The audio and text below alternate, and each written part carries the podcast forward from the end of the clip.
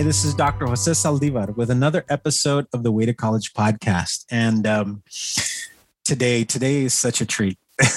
today is uh, I'm, I'm I've been really looking forward to this episode, um, just because. So I know this young lady.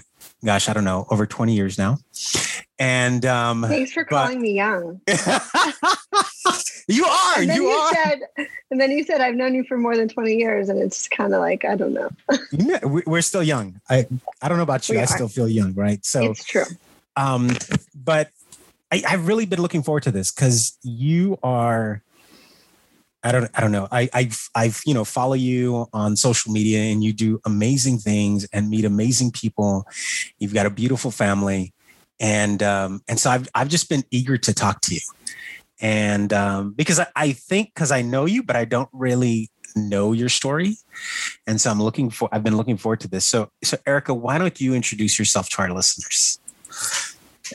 Thank you so much for having me on, Jay. And sorry to interrupt your intro with me. I couldn't even let that one go. Um, but I've been, I'm really looking forward to this too, because as you said, we've known each other a long time, going back to our college days.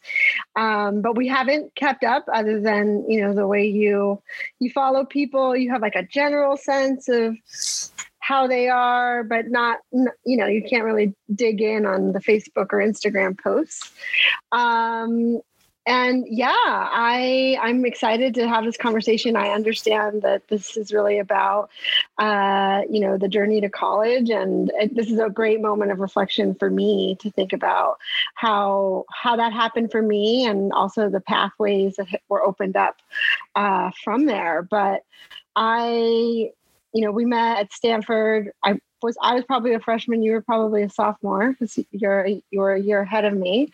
Um, but before then, you know, I'm I am a Tejana. I am an El Pasoan. I uh, Jay knows this because we were connecting over social over the weekend, but I actually just landed back home, which home for me is in New York City now. But I was back home at my original home in El Paso this past weekend uh, for a cousin's baby shower, celebrating with family, which is always wonderful and always fun, but was especially fun uh, because, you know, I hadn't seen I hadn't seen them given the pandemic.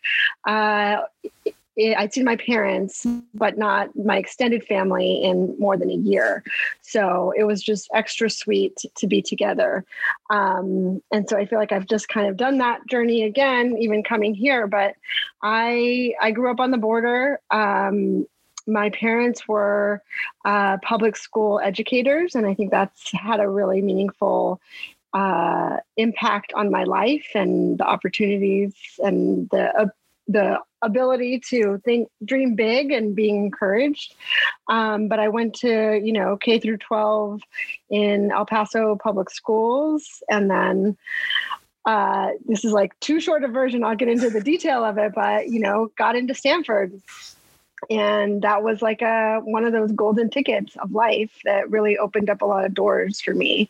Um, and I don't know how far you want me to take it to now, but you know, I I was a poli sci major. I, were you a poli sci major? I was not. I so I did um I did Chicano studies. I did um what is it CSRE, uh, mm-hmm. comparative studies in race and ethnicity. Um, so yeah, but we, you know, I, I feel like we must have been in some, you know, those like dual courses that between poli sci because I don't remember now. I have a bad memory since it was 20 years ago, but I I feel like we might have been in classes together, um, or we were just meeting at uh, Casa Zapata or at El Centro Chicano.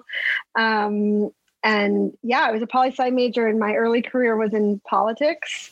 And I don't, and I still love politics and campaigns, but that's you know wild work for as you get older. So now I work in media. So let me let me ask Erika. You know, going back to growing up in El Paso,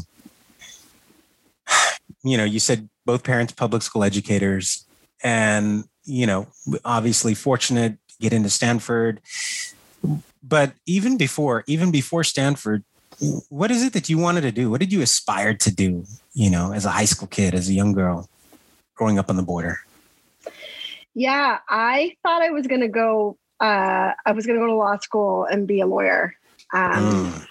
And it came up for me this past weekend, you know, seeing all of my mom's comadres and, you know, they hadn't seen me in so long. So I was like, oh, you're a lawyer, right? And I realized they think I'm a lawyer uh, because they probably remember me talking about how I was going to go to law school as a kid. Yeah. And I, I, go, I don't know if I disappointed them. Like, no, I'm not a lawyer. but I, but, you know, I had to learn that for myself, and I'm, I don't regret it at all. I would have been a terrible lawyer. Um, but I think I thought I wanted to be a lawyer when I was young because well, my mother would say that it was because I was argumentative. Um, but I would say that it was because, you know, I liked taking the case of the little guy.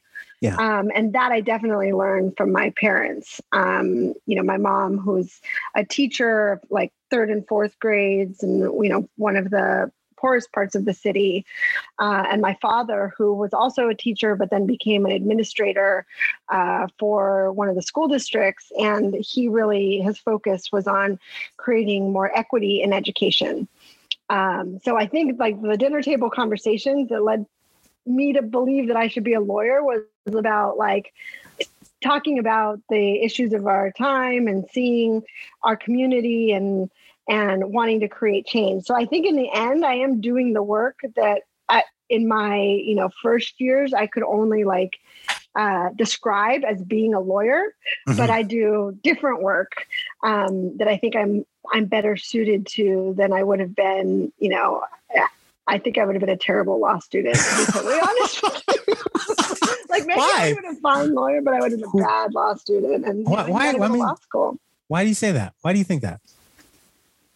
Because you seem oh. you seem like like you know I I'm by all accounts what I've seen the work that you've done and that you've shared.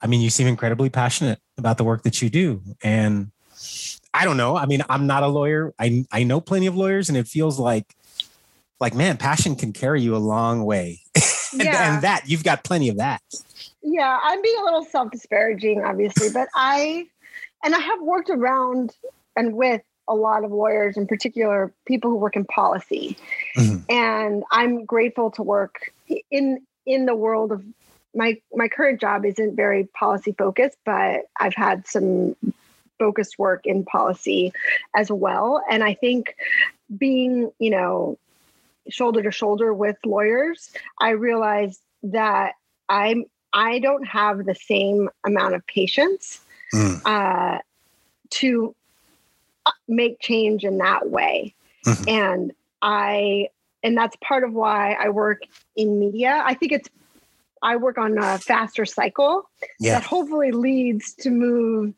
the bigger uh, work in yeah. law and policy, but where, you know, to be the one who, you know, to pass major legislation on any issue, it's like a decade long pro- process. And yeah. I think it's part of why I started my career in electoral politics. Like, I okay. like campaigns, uh, and campaigns has a, can mean a lot of different things, but in politics, you know, you got election days, you pick your person or your issue or your party, and there's an end date and yeah. and i'm a i was never an athlete but i have like a the enjoyment of the com- competition. Yeah. Um and politics for me was like the ultimate uh you know sport that matters. Yeah. That you and you fight for your team and man when you lose it hurts. But uh i like i like having um moments of you know to to either win or lo- win, uh, learn from from your losses. Yeah. And so I still want to like advance, you know, things that take a long time, but I'd like yeah. for my work to have shorter timelines to try to drive change forward. I like that. I like that. Yeah, makes makes perfect sense. Um, so you find yourself at Stanford, and you know what was that experience like for you? I mean, because I mean, it's I, I think we all, you know, and please correct me if I'm wrong. I think we all enjoyed it, right? But what is it? What about the experience maybe stands out to you? Yeah, when I think about my first days, uh, it was really uh, and I loved it. I loved my experience. I'm really grateful for it. But wow, was it uh, a shift?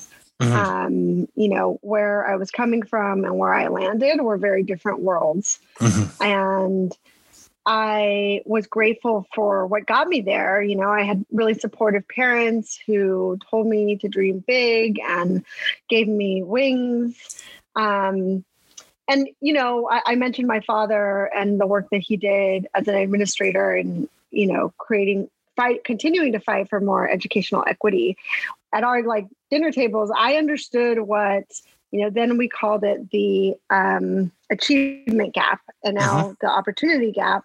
Before those terms existed, you know, yeah. because he was trying to prepare me, even though he, you know, he went to UTEP every he he and my mom were some of the few family members that had gone to college um, and locally and he he was trying to prepare me it's like your father always knows best but you don't want to yeah. like believe it until you experience it yeah. that even though you know i was working a hardworking student, a smart student, that there would be a disparity between the education I was receiving in El Paso and what I would find amongst my peers at Stanford. And yeah. so that was real, you know, I, and I think this is true for a lot of us that like I went from being I wasn't the valedictorian, but I was what I was also very involved in student council and then yeah school newspaper and a t- orchestra, a ton of activities. I was a well-rounded student, uh, and I made good grades and I got in.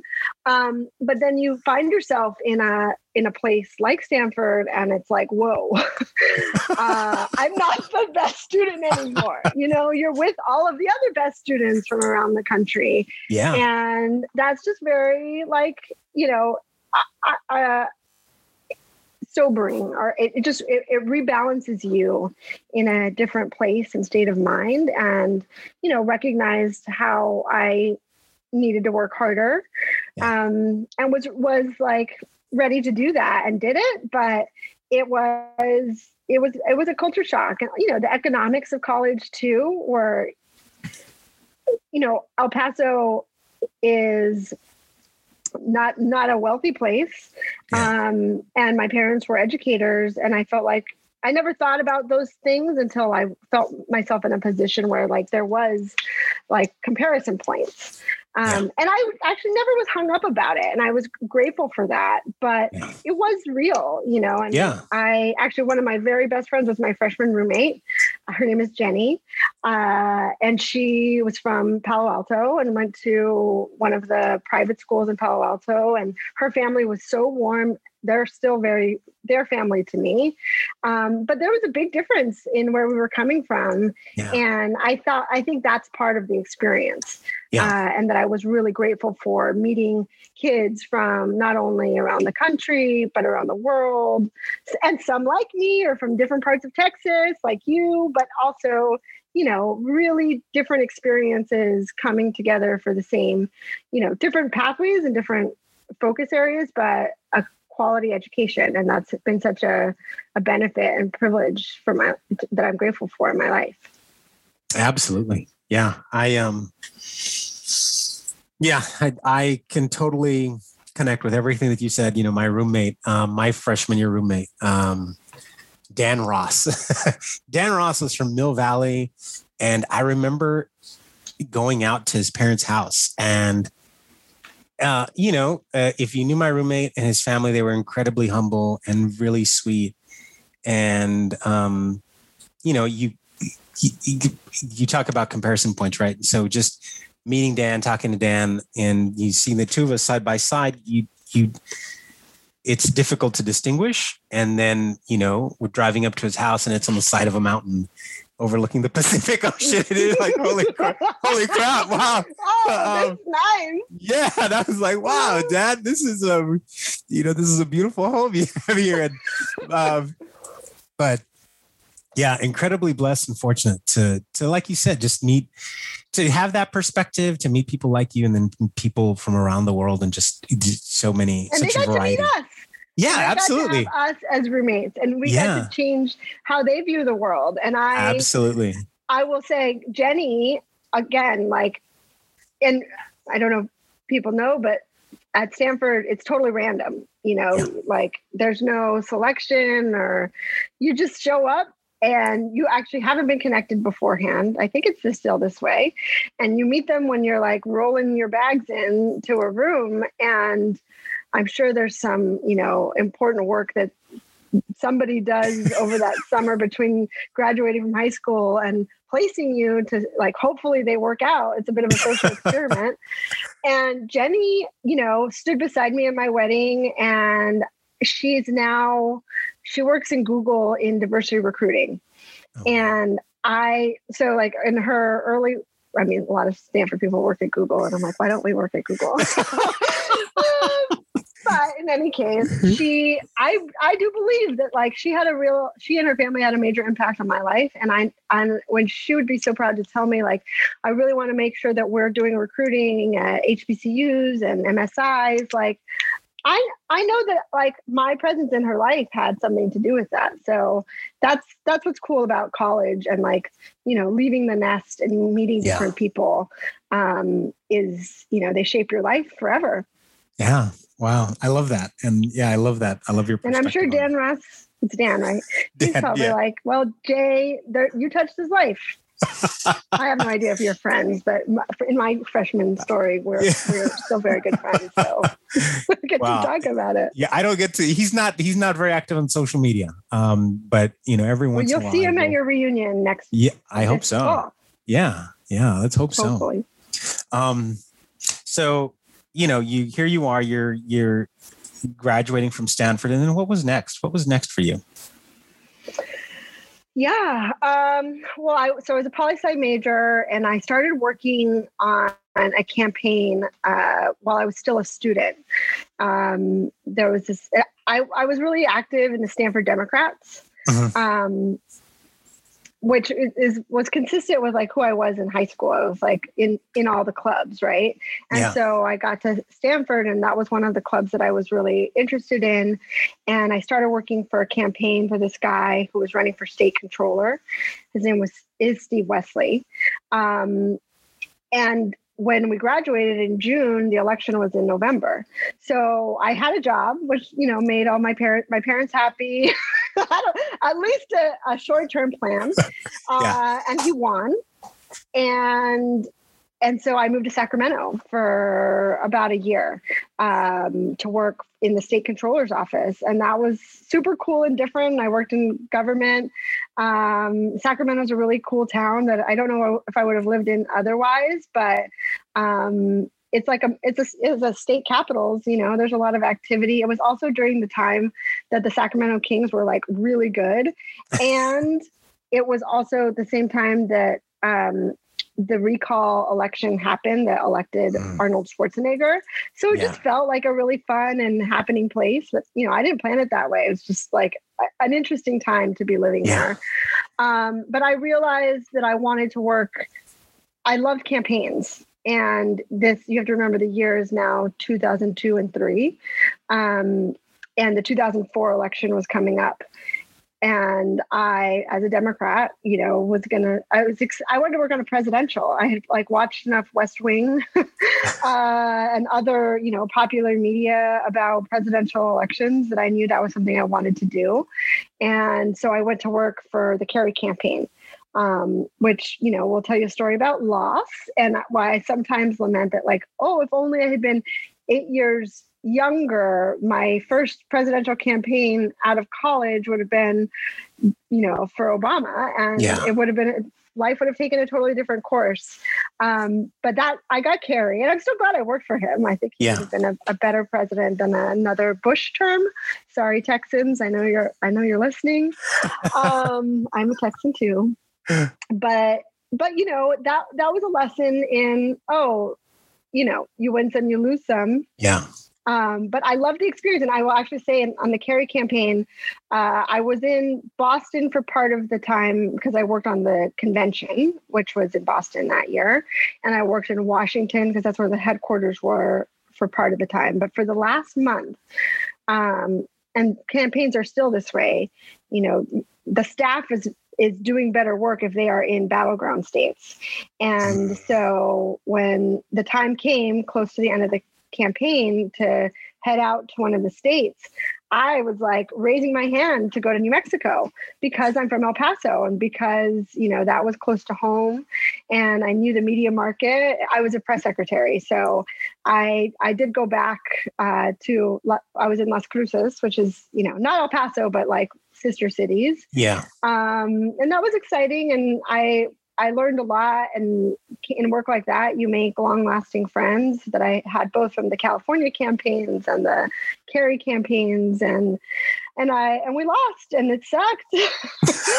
and I decided, you know, I want to learn more about um, communications because that was the part of political campaign work that I gravitated towards that I was yeah. that I was already doing, but I had not really learned any hard skills in. Yeah. Um, so you know that took me through through the campaign, and I I moved back to Boston in part because that's where my uh, my partner, my husband now husband, but then boyfriend was living. Um, and I had it got it in my head that like, oh, I should learn about communications in like a corporate environment.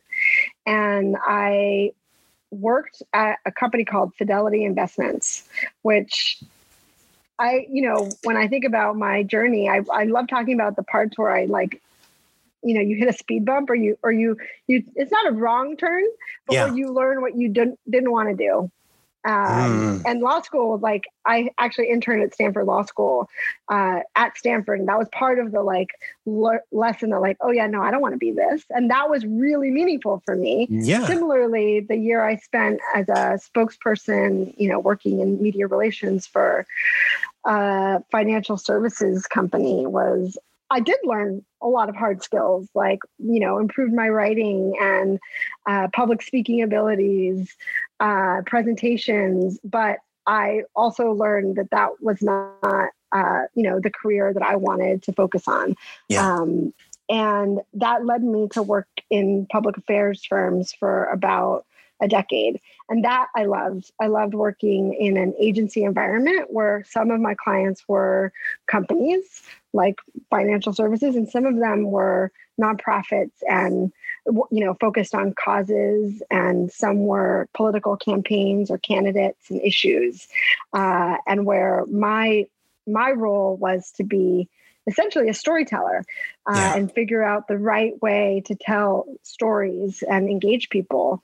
Um, and and that's that's really where my career i think blossomed. Was uh, getting that experience in public affairs agencies. Okay i'm going to stop you. Um, so full disclosure a little bit we so this podcast um, so a couple of my colleagues and i we started a consulting group and do educational consulting, college readiness type stuff, just because, you know, working with first year students, we felt like, um, you know, we talked about opportunity gap, achievement gap. Mm-hmm. And, and, and I think this was confirmed for me when I was on the school board. Um, I could see it. I could see the gap with my students, and so for me, it was a, it was a very personal issue, and trying to close that gap, and and just equipping students with the knowledge, right? Just information, and you know it was it was a a, a great learning experience for me to be on the school board and to be like one to run a campaign and to win and to lose but i think just serving serving in public office like that was incredibly mm. educational um but i was i think i grew incredibly frustrated because a lot of the schools it felt like like we were telling kids you've got to figure out what you need to do with your life by 18 by 17 by 16 you know and, and it feels like it, it feels like we want to do it earlier and earlier mm. and i thought you know as a kid coming from south texas i i knew jobs but i didn't know how to get there mm-hmm. right? Um, I could tell you I wanted to be a lawyer, right? Or an architect. I had no idea what I needed to do, right? My father painted cars and my mother was in medical sales. Neither of them finished college, but they told, you know, they stressed the importance of it. But I like, I didn't personally know an attorney. I, mm-hmm. I didn't, I, I knew my family physician, but, and so for me, like the podcast was just like, it, I mean, it, it, I wanted to serve it to serve a number of purposes. I figured, you know what? I here I am fortunate enough to have this incredible network of people that are doing amazing things. But I have a, uh, what is it? Um, a suspicious feeling that most of them didn't plan. I mean, didn't plan in so much as I, this is exactly what I expected to be doing when I was 18, 19. Yeah. And for the most part, it yeah, and for the most part, it's it's that's what's you know has been borne out, right? It, it has been absolutely true that we learn along the way. Mhm. We we take advantage of internships and opportunities, and um, you know we challenge ourselves, and and so I really appreciate your story because you know young Erika, younger Erika in El Paso wanted to be an attorney, wanted to be a lawyer, and then goes away um, to this wonderful institution and has phenomenal experiences, but experiences that inform what it is that you think, right? That that kind of feed and inform what you want to be doing. And then even then, right? Because I think a lot of my students they come in with a sense that when I graduate, the job that I get is going to be what I'm going to do for the rest of my life. And that's rarely right? We're not li- living in 1960s America where you're going to work Yeah. for a, an auto manufacturer and, and, gra- and retire, right? We- With a pension, no. So, so I, you know, I have a hard time convincing my students that. And so part of the podcast was, I'll let people tell their stories Yeah. because I think the stories you're going to say are going to inform that. It's going to be a narrative that's that's going to be pretty consistent, and that you know you you you take advantage of opportunities you learn as much as you can you learn a lot about yourself along the way and Mhm. and you seek out those opportunities that you know you're gonna are to be fulfilling and are to be enriching and sometimes we have some missteps or some wrong turns but we you know i think sort of correct our path in some respects Totally. Yeah. Yeah. I there's no way 18 year old Erika could have said this is what 41 year old Erika is going to be like. Yeah. And she couldn't have even dreamt it. Like it, it wasn't in my scope of understanding the Yeah. opportunities that have become available. I hope I can say that like about 50 year old Erika. You know, I don't, I, I, it is scary, but it's exciting too Yeah. to uh, sort of let yourself um, go on the journey. It doesn't mean that you're not preparing and that you're not, you know, doing the right things and that you're not navigating Mhm. um, because you also have to drive. You ha- Yeah. also have to know where you want to go and where Yeah. you don't want to go. But even when I talk about, you know, the experiences that I had, and there were a lot of them, that was like in, internships were great opportunities to test things out. You know, like just do that for a summer or semester and see if you actually even like that industry or that company or that work. Um, and my best internship was uh, I went to Washington. I got to go to Washington for a summer, um, and I worked at a Democratic fundraising organization. And I realized, oh, I don't want to be a fundraiser. Like, I, don't really like the money part. I actually do some of that, like for fun now. But have that be my job. I didn't. I and it helped to lead me more in the communications realm of politics. So I, yeah, I don't even really think of them as missteps as much as they were learning experiences that helped to put me uh, or solidify more about what I knew I, I did want to work on and what I've been able to work on and and where you know uh, doors have opened and windows have opened and when switches were necessary you know you you figure it out but Yeah. now uh, you know this far in I feel comfortable with the flexibility remaining flexible and open to opportunities So let me ask you, Erika. Tell us what are you doing now? Tell us about the work that you do now. Yeah, well, I think that's part of why, as I said, I couldn't have named what I do now 20 years ago. Um, I am, uh, I, I work for a big media company called Viacom CBS, uh, and I work for a group of brands within that company, uh, including MTV, Comedy Central, VH1, Logo, CMT. It's it's it's a handful of, of others, but those are some of the most recognizable ones. Uh, and I am a vice president for social impact strategy. Uh, so, what does that mean? Uh, I develop campaigns that drive our viewers from, frankly, passive, highly entertained, but passive viewers Yeah. to action takers on uh, important social issues. So, whether that is you know, just in the last year or so, um, you know, developing campaigns to help people understand the importance of social distancing and and masking when that was something that we all needed to learn uh, two marches ago, uh, to uh, running major campaigns to get people out to vote and be more civically engaged, get people registered to vote, help them learn how to vote uh, by mail or absentee for the first time, since that became, uh, you know, such a big priority this past year because of the pandemic. Recruiting a new generation of poll workers, uh, which also became necessary because of the pandemic uh, and to ensure that we would have safe and fair elections everywhere.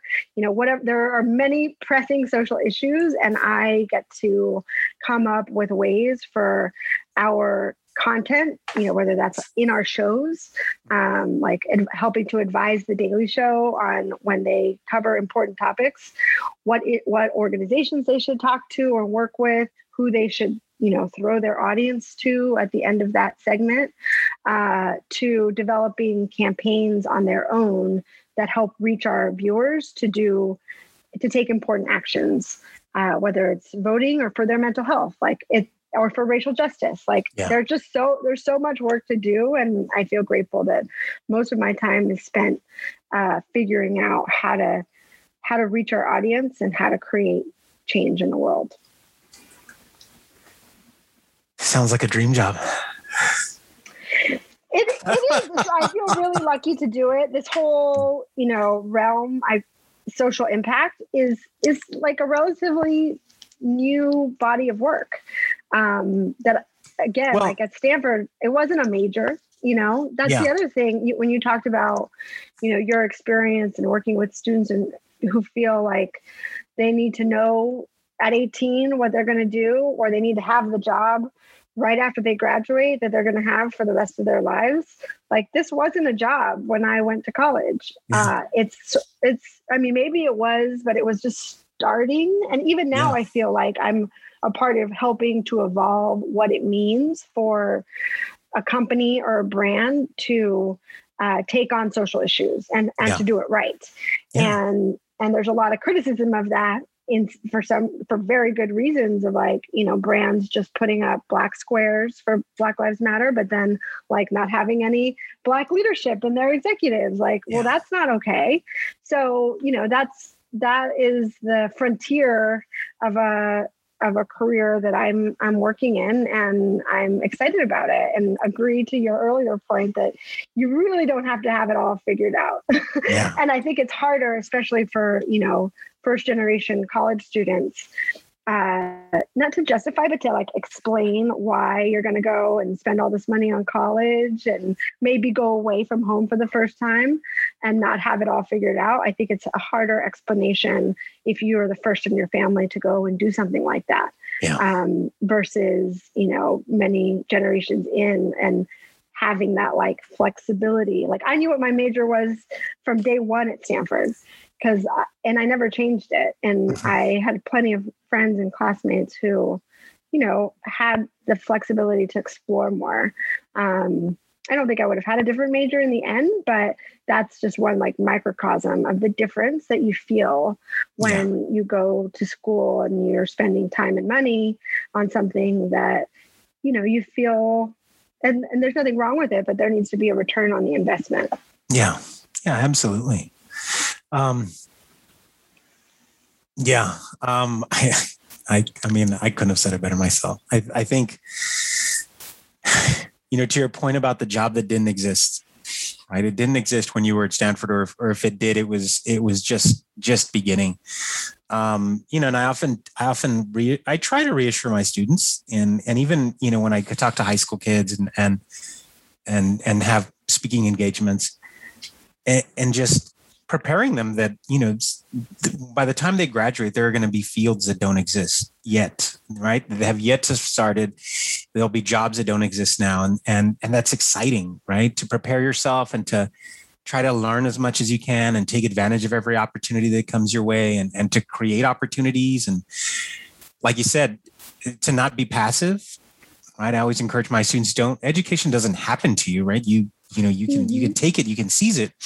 Um and do whatever you want with it. And so I, um, so I knew that much of your story. I knew what you were doing, and I, I, so I, yeah, I didn't want to let on too much because um, I, I, think it's just fascinating and so cool. Um, and to see, I think, you know, to see where you find yourself.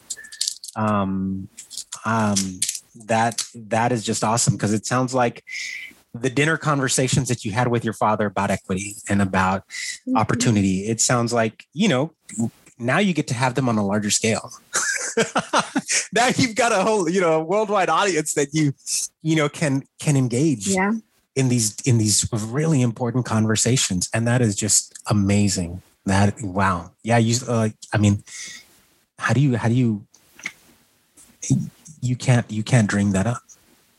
Yeah, no, thank thank you for you know drawing that through line mm-hmm. um, from my beginning to my now, and hopefully my future that you know you're rooted in where you come from and what you learned and ho- hope to figure out ways to keep that with you and do good and you know my father i think he understands that my maybe this is the diff, like slight differences between mexican parents uh, i know my father is you know proud. I, I, know both my parents are proud of me, um, but he, it's easier for him, you know, to have me out in the world and his beautiful grandsons far away and and seeing you know the world that's been opened up to me to his his his daughter and his grandchildren and i know my mother feels the same way but also i think you know she it's harder for her that we live far away and it's yeah. hard for all of us you know yeah. and